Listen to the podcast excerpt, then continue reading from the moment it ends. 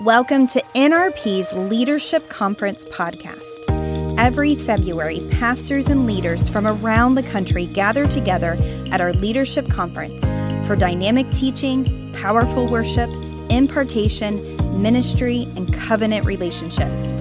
Here's one of the recordings from our 2023 Leadership Conference. What a joy to be here. How many of you guys are enjoying the conference? Come on, somebody. What a powerful time. So, uh, really the simplicity of the message is really just to talk about how do we build teams. And and we have just over the years there's there's not a i mean there's there's a lot of ways to do that correct? Uh, and so what i'm going to share with you today is really just kind of a method and a model that we've used that has been successful for us. And as you guys know we're always learning we're always growing. I mean if you if you walked away from yesterday's sessions and didn't have something to add to your tool belt and go home and pray about and evaluate how you're doing what you're doing you probably weren't listening to what was being said by Pastor John. And then uh, Pastor Chris just poured the Holy Ghost fire on top of it last night. So, what a, what a blessing that was. So, the four things, four simple things I believe it takes to create a healthy, growing team. And one of the things that we talked about in that lesson is that the health of your church and the growth of your church is going to be directly connected to the health and the growth of your teams. Uh, if you don't have healthy, growing ministry teams, then you won't have a healthy, growing church. And when you think about your church and you think about the ministries in your church that are really growing, that are producing results, that are, that are seeing people come to Christ, making disciples, pushing the needle, so to speak, across the, across the, the line there and, and the ball down the field. When you look at those ministries, you recognize those ministries that are producing fruit are healthy and growing. Uh, they've got strong teams, and you've got a leader that's making a difference. So, the four things number one is a clearly defined leader. So if you're going to have a healthy, strong, growing team, you're going to have to have a clearly defined leader. I heard a quote years ago that says this anything with two heads is a monster. And early in the ministry, I made the mistake, uh, really out of insecurity, just to be honest with you, and out of out of people pleasing. Early in my ministry, uh, I didn't like to tell people no.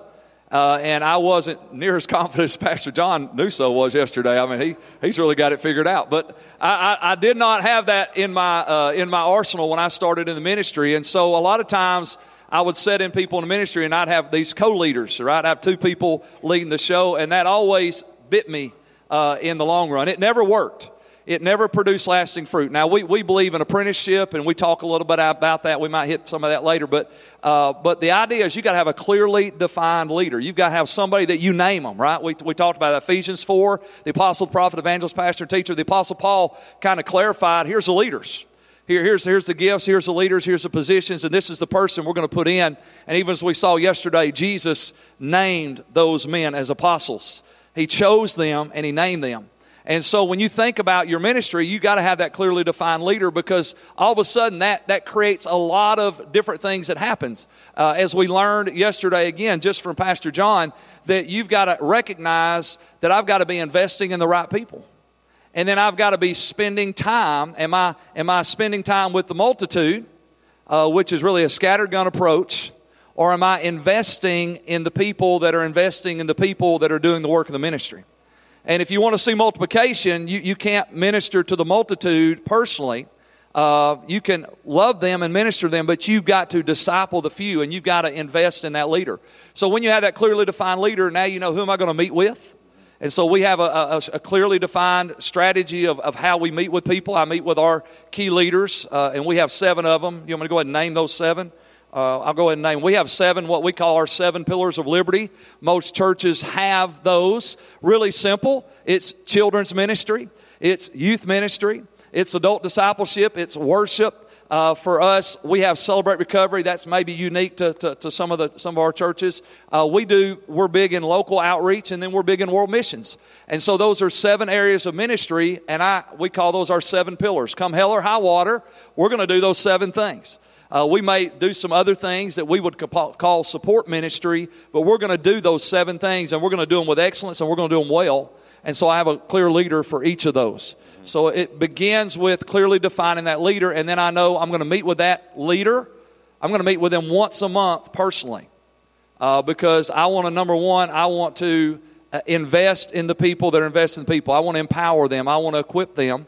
And so I, I personally meet with those seven leaders once a month and then I bring them all together corporately once a month because I want them to have a bigger vision. So I tell people, you ought to think your ministry is the most important ministry on the planet. Right? If you're, if you're a children's pastor, you should think children's ministry is the most important ministry on the planet. Good. Right? You should think that way. But at the end of the day, your ministry is not the most important ministry on the planet because we're building a church. But you ought to believe that. So I want to invest in you individually and I want to fan the fire of what is in you for children's or youth or adult or worship, whatever it is. And then I want to bring you together once a month with the other leaders so you can get a bigger picture. So my ministry is the most important ministry, but it's not really the most important ministry because I'm a part of something bigger than me. And, and that's huge. And so I, I, want my children's ministry people to believe children's ministry. I want my youth people to, to believe youth ministry. And so I, I, want, I want that in their heart but I also want them to know they're a part of something bigger. Um, so we kind of have that flow. So that clearly defined leader. And then you need a clearly defined vision or mission. You just need to clearly define that. And most of our churches, right, have a mission statement. We have a vision statement, and, and that's awesome. And we, we actually live by ours. So we, we, we, we actually, when we say our vision statement, it's really simple. We're going to reach out and raise up. We elaborate on that. We say we're going to reach out into a broken, hurting world. We're going to raise people up in their full potential in Christ. Reaching out, raising up is how we say it quickly. And then our mission statement is how are we going to do that? How are we going to reach out and raise up? Well, we're kind of old school. We like to say we're going to win souls, make disciples, and destroy the works of the devil. I love it. Say it again. I love we're, it. We're going to win souls, make disciples, destroy the works of the devil. I like beating up on the devil. You know, so uh, that's not as crisp and cool as a lot of the mission statements I hear out there, but it's clear. and, I learned a long time ago, and you guys know this our job as leaders, we're, we're not always right, but we've always got to be clear. And we need to do everything we can to be clear. So we're just very clear. We're going to win souls, make disciples, destroy the works of the devil. That is what drives us. That is what we're going to do every day, all day, any day. And then we take that vision statement, that clearly defined, defined mission and vision, and then we bring it down. So we got to personalize that. Because what does winning souls, making disciples, destroying the works of the devil look like for children's ministry? That's good. Listen. And then what does that look like for Celebrate Recovery Ministry? Because Celebrate Recovery Ministry and Children's Ministry is going to look a little different. hopefully. And, and so once, hopefully, praise the Lord, hopefully. I mean, I know we got some cultural challenges, but hopefully. hopefully. So, so we drill that down into each of those seven pillars, and we challenge them. So we're, we're going to we're going to think about, we're going to talk about, and then we're going to clearly define what does that look like. So again, you, you guys have heard about metrics. You got to be able to measure it. And if you can't measure it, then you don't know if you're winning or losing. And, and we're about to watch the Super Bowl this coming week, and I know we got some uh, Chiefs fan. There's my brother in here. Come on. All I can say is go Jalen Hurts. But anyway, so somebody's uh, got to be a Chief fan. And and so at the end of the day, nobody in this room would watch the Super Bowl if they weren't going to keep score. Nobody wants to come to the end of the day and say, Who won? Well, I don't know who won, but they played really hard. Woo. We, we, we, we don't care that they played really hard. We care who won. And if you don't have a clear vision and mission, and then if you don't qualify that for each area of ministry, then how do you know if you're winning or losing? How do, you, how do you know what it looks like if we're pushing the ball down the field? How do you know when we score a touchdown or kick a field goal or we get an extra point? How do you know that? Well, if you don't clearly define that and break that down into different aspects of your ministry, then, then you don't know if you're winning or losing. And what's exciting about that is once you clarify that, and I allow my leaders to be leaders, and we're going to talk about that in a little bit, uh, and I allow them with some input from me to clarify that because they're in the trenches, right? They know what a win in children's ministry looks like. They know what a win in worship ministry looks like. They know what a win in missions looks like. And so I help them clarify that, and they really bring the meat of that to the table. And then all of a sudden, that becomes the standard by which I hold them accountable because they just defined this is what winning looks like and this is what losing looks like. So when I meet with them individually once a month, I can say, Are we winning and losing according to your standard? You said this is winning, you said this is losing. So how many wins did we have this month?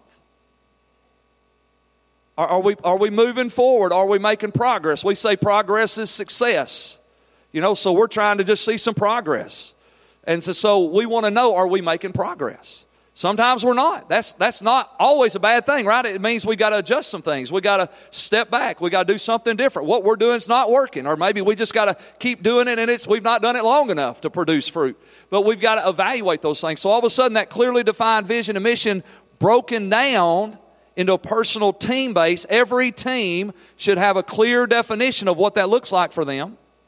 And then all of a sudden, then we can measure those wins and we can see where do we need to make adjustments. So if I don't know if we're winning or losing, what I don't know what to make adjustments. Let me ask you a question about the the clarity of the vision. Let's say for the children's ministry. Okay. Do they initiate that? Do you initiate that? Do you give them something and have them fill? Like, what has been your process? Because I see a lot of people, they just turn it into a job description, which is important. Like, we got to do this but uh, the broader mission statement, how is that being developed in those other ministries? So, so we, I really place the burden on them as leaders to develop that again because I believe they're in the trenches so they can qualify and quantify a win better than I can.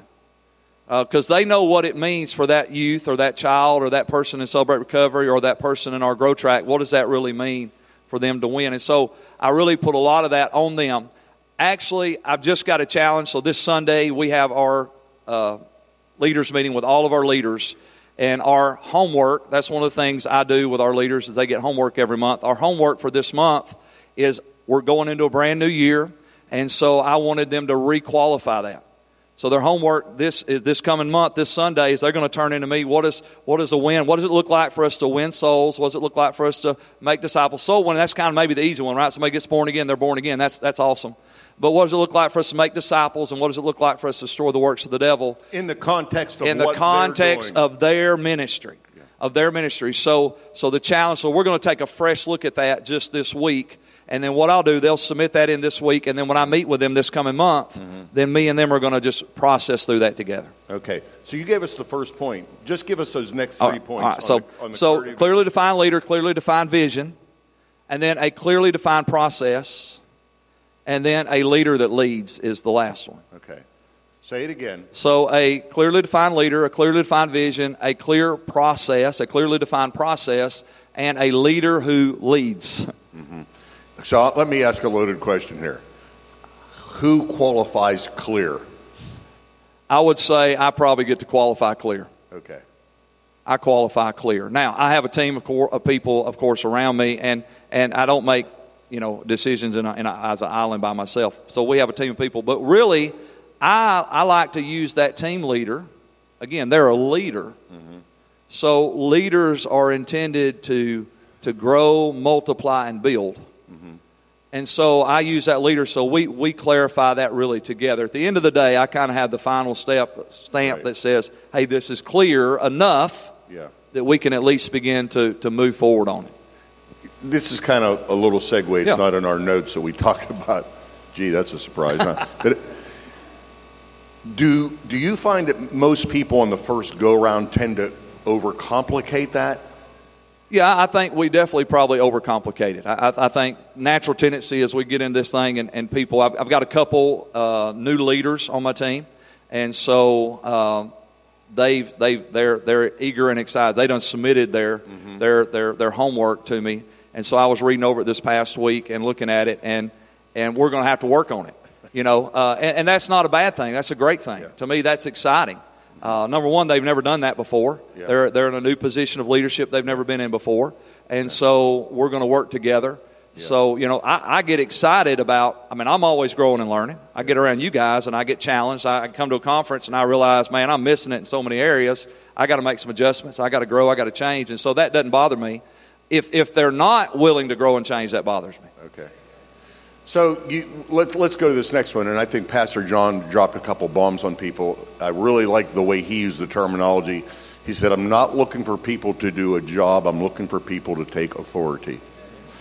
Now, I think most pastors, the hair on their back of their neck goes up when they hear something like that. So let we're going to cover this question in two phases. Okay. Because when I listen to it, and Keith and I have talked about this, I said, listen, this is, this is really something we have to have a dialogue about. So, how do you deal, like with the responsibility authority. This was already in our notes. I'm, Right. I'm glad we're addressing something like I feel like we like you know like we actually knew what we were doing here for a minute. you know, uh, like how do you address the responsibility and authority thing? How does that work out in those teams? So, so my concept is when I have that clearly defined leader, I give them authority. Um, and authority always brings responsibility. But responsibility doesn't always bring authority. So when I empower somebody, I want to empower them with authority to do the job that they're being asked to do, to fulfill the mission, to push the ball down down the field. And so the realization is if we're not careful, if we just delegate responsibility and we don't delegate authority, we create managers. And we need managers in our churches, right? We need people, but the, jo- the job of a manager is to maintain. A manager manages what you've created. A leader creates something that hasn't existed before. And I need leaders. Now, I need managers, and I've got a lot of awesome managers around me that are a whole lot smarter than me, right? That, that handle, that manage Yeah. The systems, the processes that we have in place. But when it comes to those key people, those ministry leaders, I want somebody that's not just going to manage what we got. I don't want to be a year from now and we're the same size we were a year ago. We're doing the same thing we did a year ago, and nothing's really changed. I want to know that we're growing, that we're innovating, that we are reaching people we've not reached, that we're uh, uh, touching people we've never touched before, and we're enlarging the territory. So I have to give them authority to do that. Now, when I give them authority, there's, there's some clear responsibility that goes with that. They understand their job description. This is your ministry role, this is job description. And once I give them authority, uh, and I think I may have heard Pastor Rick uh, say this um, at our last Bob conference, him or somebody else said, I'm going to give it credit, Pastor Rick. If, if you like it, you can take it. If not, it wasn't him. So uh, somebody said, maybe it was Pastor Rick, that when you give somebody authority, you don't have to give them, they, they no longer need our permission. A lot of, a lot of ministries bottleneck because everything has to flow back through. So we give them, quote, authority, but then they can't make any decisions without running it by us. So here would be a good litmus test. If I'm leading something and I have somebody that I feel fairly comfortable with that I've delegated something to, and they keep coming back to me with little questions, there's they don't feel empowered. They don't feel empowered. That's exactly right. Okay. And, and I found out most of the time that's my fault. Yeah, I, Yeah, they, they don't feel empowered. Now, once I have a couple conversations and I try to get me out of the way mm-hmm. and make sure they fully understand they are empowered, if they keep coming back to me, Yeah. well, then I recognize maybe they're not the person for the job, right? Maybe they're not a leader.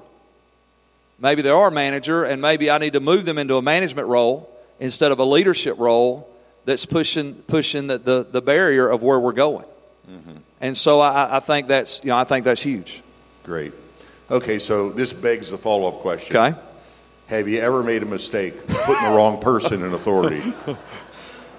How long do we have? I heard And I'll, about uh, this guy that did that one time. I wasn't sure if that ever happened to you. A lot, yeah. Unfortunately, yeah. Unfortunately, so I, I think one of the things that I heard yesterday that was encouraging to me from Pastor John was, you know, as we empower people, uh, there's always a risk. You know, we need to do our due diligence. We, we have a process, so we have a we have a process any person goes through before they ever even are what we consider qualified to be considered for that leadership role. So they've got to work through a process to get there. Uh, but once they get there uh, and they work through that process, and then we feel like, hey, this is a person God has for that place, and we begin to empower them to go into that place. Um, man, there's there's been times I've de- I've definitely missed it, you know. And and something I'll just say um, is most of the time, I think here's a good check for us. I, I think the tendency is when I miss it by putting the wrong person in the wrong place. My first tendency is to think there's something wrong with them. You know, well, they're just not doing their job, and they're they're not passionate, and they're not really committed, and they're not faithful and capable. And I always like to add another F, fruitful. Uh, and so, man, I, you know, they're just they're just not doing it. And I, I, my natural tendency is is I just think they're the problem, and in reality, I'm the problem. And so I've got to recognize that. I've got to recognize that I really don't have the wrong person. I've got the right person in the wrong place. Because if we believe the Word of God, then the Word of God says that God has created the body to fit together perfectly, where every part does its own special work, and therefore we all healthy and growing. And so, uh, the hardest thing, and Pastor John made reference to it, the hardest thing is having to remove somebody out of leadership. Mm-hmm. The hardest thing is having to make a transition. Um, and, you know, uh, I've had to apologize and say, you know what, I'm, I'm sorry. Um, you know, I, I really felt like this was a fit for you and a place for you and I don't feel like you're thriving and growing here. Do you? And they usually don't. They're like, I kind of hate it. or it's not fun. Yeah. You know, I mean, I, yeah.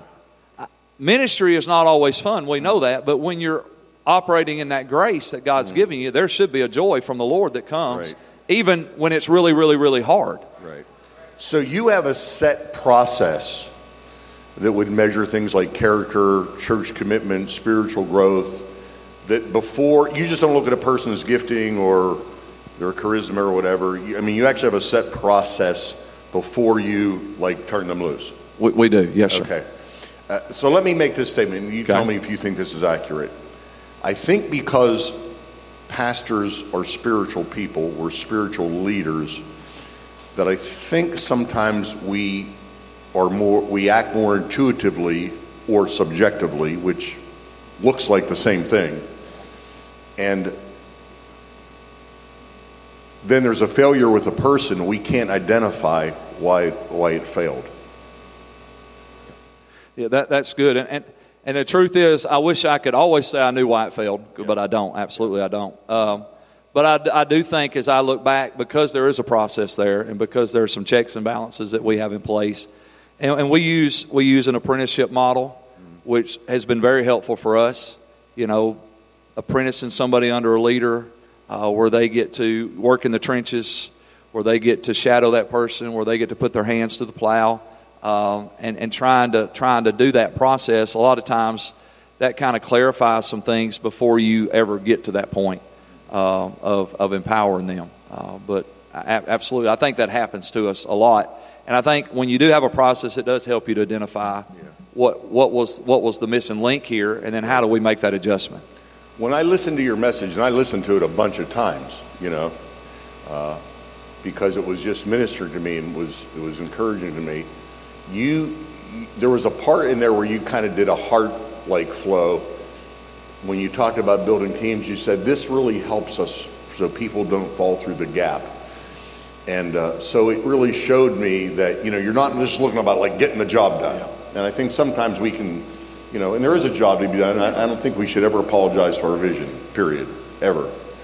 Uh, but when you said by building the team structure that people coming to church don't fall through the gap, Tell me what was in your heart when you said that, and, and how does that work at Liberty Church? So I think what it does is having that clear process of how people uh, assimilate in the church, how they connect in the church, how they join the church, how they become a part of the ministry in the church, uh, having a clearly defined process for that to happen. Um, that process is not a substitute for uh, relationships. It's not a substitute for us relationally connecting, caring, nurturing, loving people. Uh, but what it does, it does kind of create a safety net where we have a little process here where we can at least plug people in. Now, everybody doesn't plug in. Um, and we try to love on them and encourage them and, and build relationships with them. And many times the relationship happens first and then they get in the process. But sometimes people come into the church and they get in the process. Uh, they go through the process of, of our what we consider our membership class, you know, our connection track, we call it. And, and that, that begins to be a place that they then begin to build relationships and they begin to connect with people. Uh, and, and, we're not talking about hundreds of people or even tens and twenties of people. We're talking a few people every month that are coming through this process. You know, two or three people. I mean, on you know, big month we might have five people, and we're super excited. We got five new people going through the process of. But you of, you you run it. It's going to run. It, it's running 12, 12 months out of the year. Mm-hmm. Yeah, uh, we we did not do it that way. So we start out. We've we've evolved and changed over the over the years, of course, and We used to have a process that about every every six months you could kind of connect in and join, and, and we just realized that people were falling through the gap. Uh, they come in and miss that six month mark, and now they got they just come in church a, a week late, and now they got to wait six whole months before they can go through you know any kind of process to become a member, to begin to serve, to get involved um, in in ministry teams, and so uh, it, it, just it created a gap mm-hmm. that uh, that people fell through. Mm-hmm. And even though we were again relationally connecting to them, which was which is good, we're a relational church. Um, you know, it, sometimes they would relationally connect and then they get a little frustrated because I've got three more months before I can do anything. Uh, and I want to serve and I want to get involved and I want to be a part of what God's doing here. Uh, and so we had to make those adjustments. And we didn't make them quickly, so I was slow. So, as a team leader, whose responsibility is it for them to get members for their team? The team leader's responsibility. So, yeah, they're, they're responsible when I meet with that team leader individually during the month, of course, if, if, I, if I've discovered somebody of potential, you know, I'm, I'm going to do my best. I'm not withholding information. I'm trying to connect them and I'm trying to help them. Hey, have you thought about this person? Hey, I, I was talking to somebody the other day. They really seemed interested in, in media or they seemed interested in worship, whatever. And so I try to, to build that bridge there. But it's their responsibility at the end of the day. Uh, they're responsible for building their teams. Right. Now, one of the things I love about Liberty Church is to me, like when you're in that atmosphere, like it's very clear what the next step is for everybody. Yeah. You know, so I love that. Like, like people don't have to figure out like what do I got to do here to grow, or what do I got to do to be a small group leader, or what do I got to do to be part of. Like, it's very, like very evident. This is the next step you take. So, as far as them connecting to those seven areas, those seven right. teams, those seven teams. Like, I come to church on a Sunday morning. I, you know, I'm a Christian. I'm, I'm, I'm looking for, you know, a, a church with yeah. the Holy Spirit movement and missions. You know, people come for one thing, but the Lord has another idea. so what, whatever the scenario may be, they're right. coming to the door. How is the team thing first introduced to them? It, it's we. It's a part of a video announcement. Um, it's uh, there's an initial verbal announcement that's a welcome, uh, and then there's a video announcement that happens uh, every week. Every, every week. Every week. Every, what, does, what does it say? And it basically says, join our connection track. You're interested in be a part of Liberty Church. We'd love to connect our family. You can join uh, starting the first Sunday of every month. Uh, and so the first Sunday of every month, uh, it's a three-step class, Connect 1, Connect 2, Connect 3. Mm-hmm. Uh, and so we, we talk briefly about that every Sunday. And then as we are relationally connecting, of course, as new people are coming in, uh, we're putting information in their hands so that, that, that first time guest, that new to Liberty person we call them, they get a little gift bag and there's a little card in there that talks about our connection track and right. we love. They send, uh, we get their uh, phone number. I personally send them a text message. Um, and Kelly and I send them a text message and try to connect with them via text. Um, introduce them to our, our, website, introduce them to our uh, church app if they have an email, they go on an email list where for the next seven weeks they get a weekly email. Uh, first one talking about connection track, getting connected, getting involved. Then we go into small groups, and then mm-hmm. we go into different areas of ministry mm-hmm. uh, as that's happening.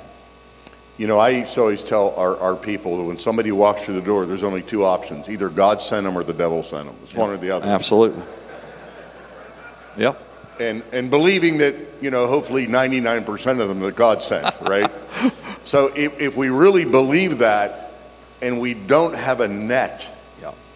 not that, that we can throw over them, but that they could jump in. Absolutely. We're, we're really missing yeah. something here. Absolutely. So you made the statement starting out, a pretty strong statement. Okay. Might intimidate some people, that, that a strong church, it, the, the prerequisite of a strong church are, are strong teams. Yeah uh, healthy, healthy, healthy, healthy, strong teams. Yeah. So just elaborate on that, like you, from your heart as a leader. Yeah. I mean, because you know you've been very vulnerable and shared things with us. So you know how you've transitioned yeah. to some things. I guess you've tried it other ways. Tried it other ways. Absolutely. Fell down a lot. So and, and still falling down. But uh, yeah, I, to me, I, I think I, have just seen over the years that um, when when our church is struggling uh, or an area of ministry is struggling. I mean, typically, praise God, uh, when you have uh, a diversification, right? You got multiple ministries going on in your church. Every church doesn't just have one ministry. We've got children's ministries, youth ministries, worship. And so you see, you've got this diversified group of people in, in diversified ministries. And usually, uh, all of them aren't struggling at the same time. But when I recognize that, hey, when we're struggling as a church uh, and we're not seeing momentum, we're not seeing growth, uh, I can begin to look across those seven pillars, and somewhere Wow. uh, we were missing the mark. Uh, and so I got seven places to look. so that helps me because I'm That's pretty really simple. good. So you're not you're not looking at like what what some demon is doing behind a cloud up there or something. You're Yeah. you're looking right like like this is where the leak Yeah, is at. absolutely. Either either greater is he that's in me than he that's in the world, or I'm going to pack up and go home.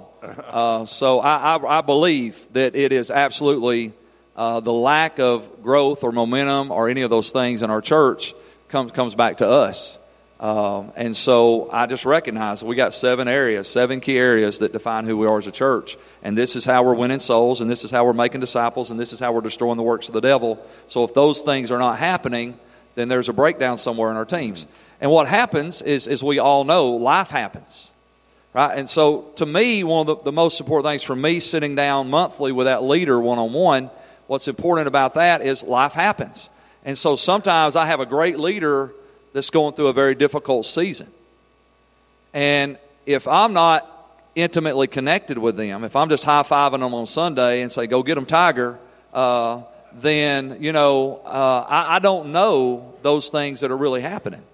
And, and so we had uh, a lady that led our children's ministry. She's now transitioned out, but lady led our children's ministry for many years.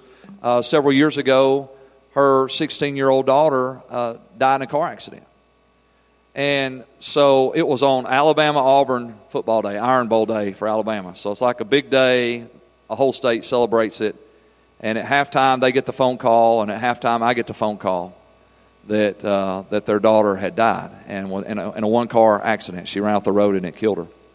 And so uh, her and her husband, amazing people, and they they they, I mean, they're, they're heroes in my heart because they stayed the course. I mean, I saw them grieve, but I saw them stay pressed in, stay connected. And but every year, around October, November, I, I just knew that uh, that uh, Cindy's her name that that she was gonna she was gonna just have a little struggle, and she was gonna uh, need some extra prayer, some extra support, and a little extra grace. And uh, so uh, because we're relational and because we're in each other's lives, that opportunity's there, you know. So I'm not wondering. Of course, I mean, the death of a child's a pretty major thing. We couldn't miss that. But the realization is, you got families just going through stuff. Uh, we, we've got, praise God, like many churches, we've got a whole new batch of brand new babies. Uh, and I've got, I'm having younger and younger leaders, which is exciting, right? Because I'm intentionally trying to bring in younger and younger leaders. And, and so we're having to even make adjustments there, recognizing, um, man, they're, they're dealing with babies, they're dealing with toddlers, they're dealing, so, so even then, we don't lower the standard, but we adjust the support that we're giving to those leaders so they can do their job. Uh, and so we've had to just make some adjustments Yeah. over the years doing Yeah, that. Yeah, I have a saying: don't lower the standard, build a ramp. Amen. You know, don't don't change the vision, but help people get there. You know, and I, and get some people to help push them, roll them, roll them uphill a little Amen. bit. So that really brings me to the, the next question I wanted to ask you. So, what when you obviously you're making a pretty big investment. I've watched you at work, and you you do the work. I mean, you roll up your sleeves, you get with these people, you meet with them on a regular basis. So, in like when you when you're saying, okay, I'm turning the follow up ministry over to you. Right. What time of time commitment are you looking for lengthwise? Like, do you want like the first week of the millennium, the rapture? uh, I mean, Until Jesus comes Till back, Jesus- yeah. usually is, is uh, well, it, it all it all depends. So uh, for a uh, key, uh, one one of our seven pillar leaders, um, you know, we set that person in with the idea that every year we're going to do an assessment. Uh, Okay. That assessment is not hard and fast, but they know and I know we kind of talk about that when they're coming in. That every year we're going to take an assessment of where we're at and see is this still working? Is it still working for you? Is it still working for me? Now, when we're when our leaders then are raising up leaders that are overseeing follow up or doing different things, um, it varies on commitment level. Uh, so sometimes we'll have people, you know, make a short term commitment. Sometimes we'll ask them to make a longer term commitment. Um, with the idea, again, that there's assessments along the way. Because we really, at the end of the day, you want to make it, you really want to make an easy out mm-hmm. For you and for them. Mm-hmm. So that when you do an assessment and you're talking about, hey, how are we, you know, where, where are we at in the ministry, how's things, how are you doing, you know? Mm-hmm. Um, sometimes it gives them an easy out to step out of that thing and say, well, I'm really just not loving it anymore. You know, I don't feel like, and again, maybe there's a seasonal change. And then it gives us an opportunity to say, you know, um, you know, we, we, need to, we need to make some adjustments here, and it's not working on our side either. Uh, and so let's talk about what we need to do to make a transition. Okay, so in your seven key leaders that you're really building around, what does that turnover look like? It is, uh, I would say, it, it's far and few between. Probably every, for children's and youth, that turns over more. Um, so we've had probably five, probably five, six youth pastors in 24 years. Mm-hmm. Um, we've had probably four or five children's uh, pastors mm-hmm. in the 24 years of the church. Mm-hmm. Uh, my adult discipleship is the same. Uh, worship ministry, we've had multiple worship leaders. Uh, one that's with us now has been with us for 15 years. Uh, but in the first nine years, we had mm-hmm. a couple went through the process yeah. there. And, and, I, uh, and, I, think that's a usual pattern to yeah. you to you build your process. Yeah, yeah, absolutely, yeah. absolutely. Uh, missions ministry has, has been the same. Um, wow. And so, and we're, we're probably looking at some transitions there. Mm-hmm. Um, and so, okay. Celebrate Recovery, we've had uh, a change also. Two, two pastors, two Celebrate right. Recovery pastors. So we're on our second right now. Yeah. Yeah. So you understand that that's going to be part of it. That's going to be part of it. Okay. Yeah. It's but you're be. still willing to give people authority. Absolutely. And responsibility. Absolutely. Amen. Because if we don't, at the end of the day, I become the lid uh-huh. that keeps everything from happening. Because I can be in one place at one time, and and I'm I'm like Pastor John. I'm, I have a small gift ability, so I want to empower people. Um, we've got Nick and Ashley here in, in, with us today. He's they are our online campus pastors and oversee our online campus ministry, our creative teams. Say that again. I, I love this because I know Nick and Ashley, and I ask them what they do. Right. T- say that term again. It's online campus pastor. They're they're online, so they have a online ministry. And Nick and Ashley, their job is to pastor those people yep. who are not physically present. Yep. That's pretty cool. yep.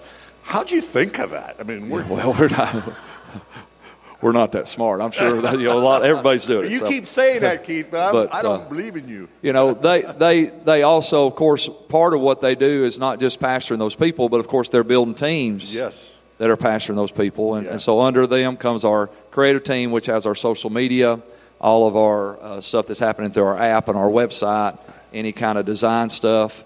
Uh, so anything cool that happens in our church comes through them. Uh-huh. so praise God for that. Amen. Uh, Amen. So we got a couple minutes left. Does anybody have a question that you'd like to ask Pastor Keith? Ray? Pastor Ray?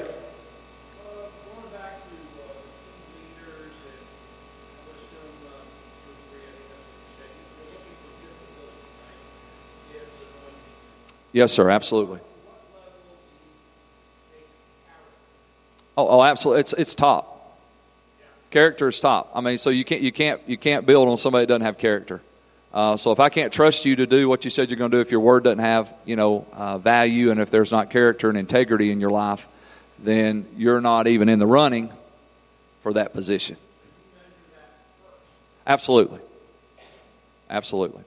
So I will say this: my takeaway from Pastor John yesterday is uh, identifying uh, what he called high capacity leaders.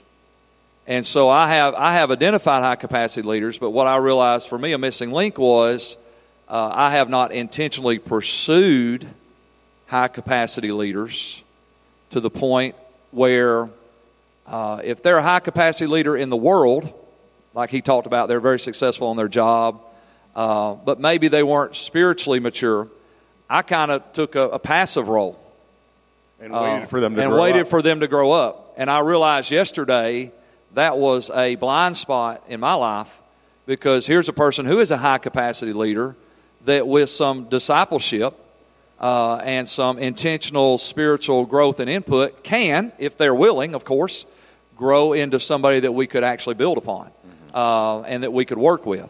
I, I, I have not done that. So I've had high capacity leaders who are spiritually minded and, and have character and integrity that you know that I've sought out. But if they lack that spiritual piece, I probably overlooked them. And I would say now I'm going to be looking at them a little deeper and figuring out what can I do. I, wrote in my I wrote in my journal this morning uh, as I was reflecting over uh, yesterday's sessions. I wrote that even though they may never join my team as their pastor, if they're in my church, as their pastor, I have a responsibility to spiritually disciple them. Joe Kelly.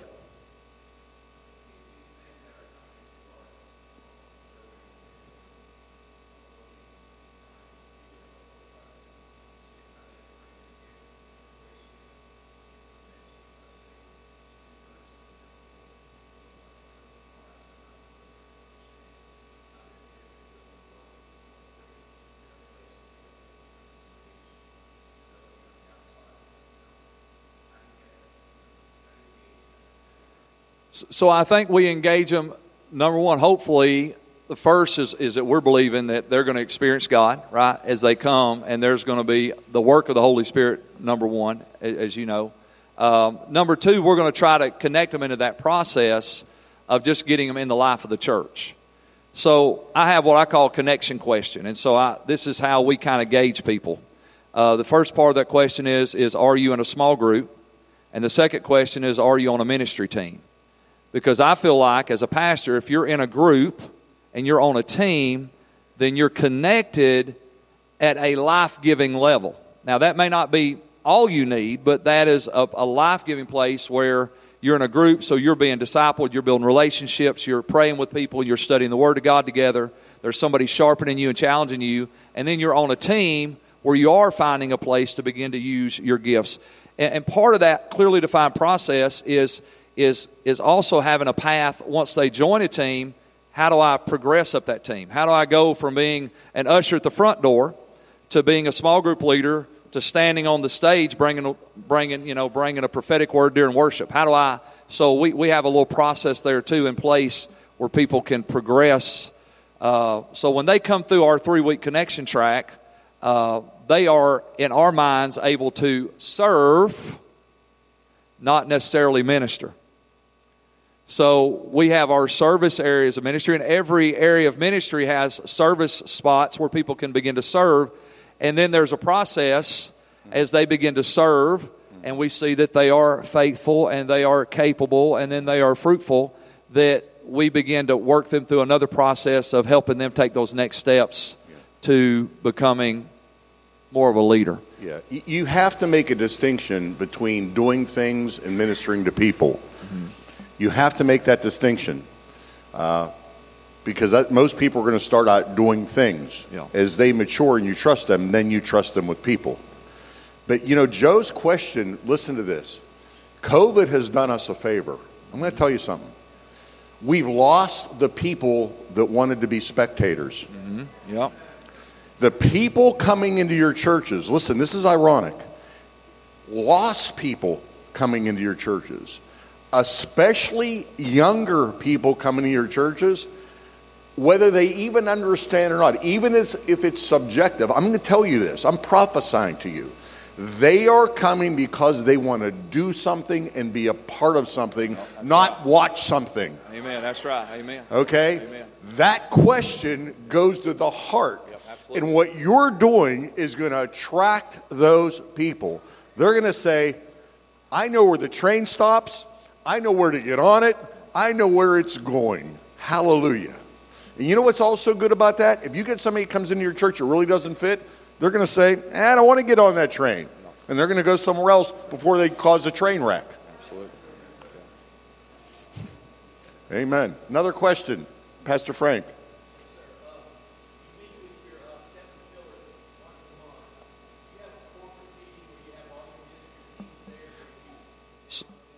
So I meet once a month individually, and I meet once a month corporately. So I do, yes. Yeah, and and, and I'm a big believer in that. I believe you need a, what I call an eyeball meeting yeah. and a team meeting, one on one. Now, let's take a minute here because we Okay. talked about this a Right. little bit. What do you do in those one on one meetings? So the first thing I do is uh, I, I, I check on them. So I want to know how are you. Before I want to know how's the ministry, I want to know how are you. How's your marriage? You know, we have a lot of couples. You know, and so if we have a couple that's leading a ministry, when I'm sitting there, you know, I want to I want to ask the wife, how's he doing? and uh, because the husband lies.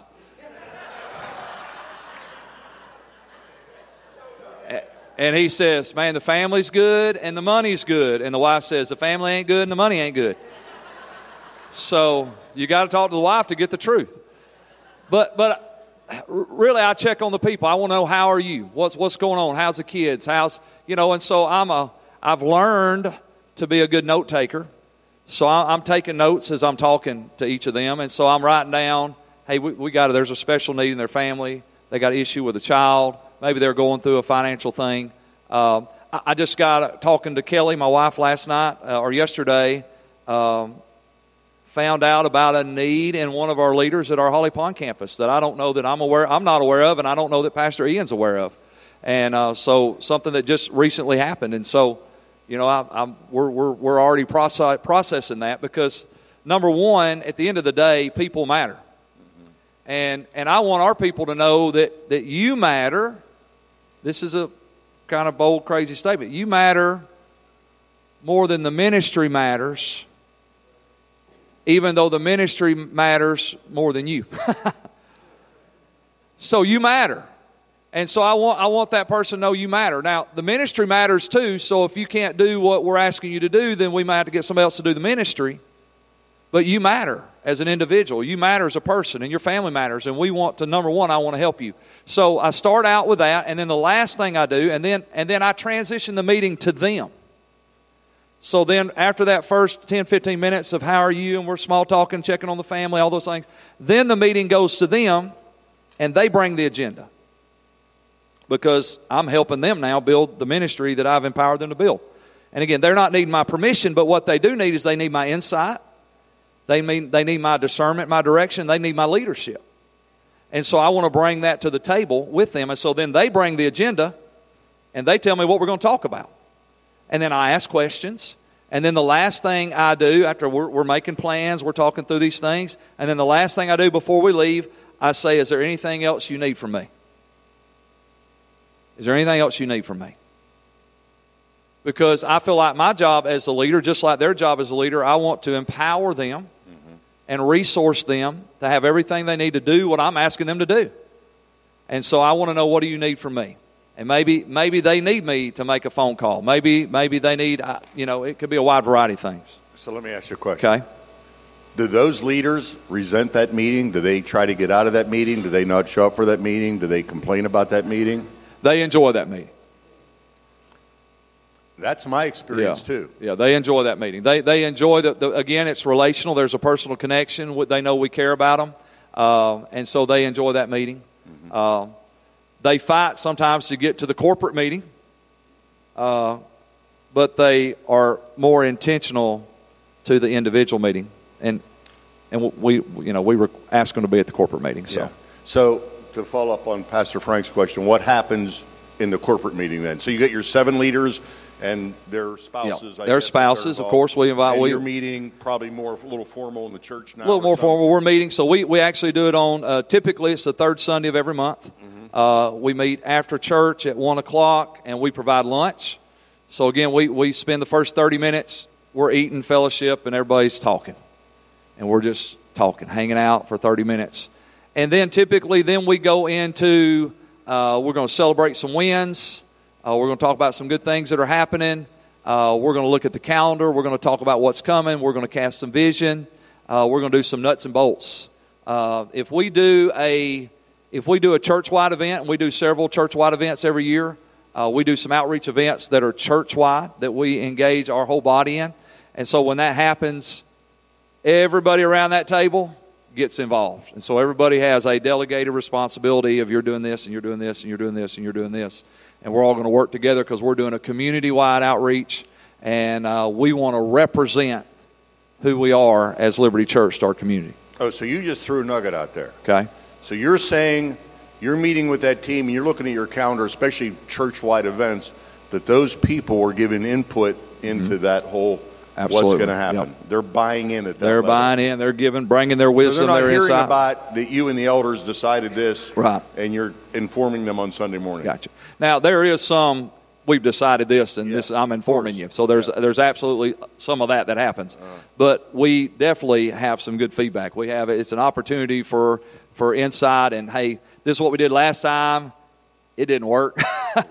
Anybody got a great idea? You know, we're talking about those things and making adjustments there. Amen. So here's the deal. That message, like all, every other Band of Brother message, is still on the website. I would, I would encourage you to get Keith's message. Amen. Okay, we're out of time. We got what? How many here? Can, can we throw one thing up? We have a QR code on the screen. So Pastor Keith asked me to take this teaching and put it in a book form. So we've got an ebook. It's 55 pages that highlights all this stuff with a little more detail, uh, and you can get that book absolutely free. So there you go. For more information on our annual conferences, including our leadership conference, women's conference, men's conference, youth leader intensive, and youth camps and conferences, visit nrpastors.com.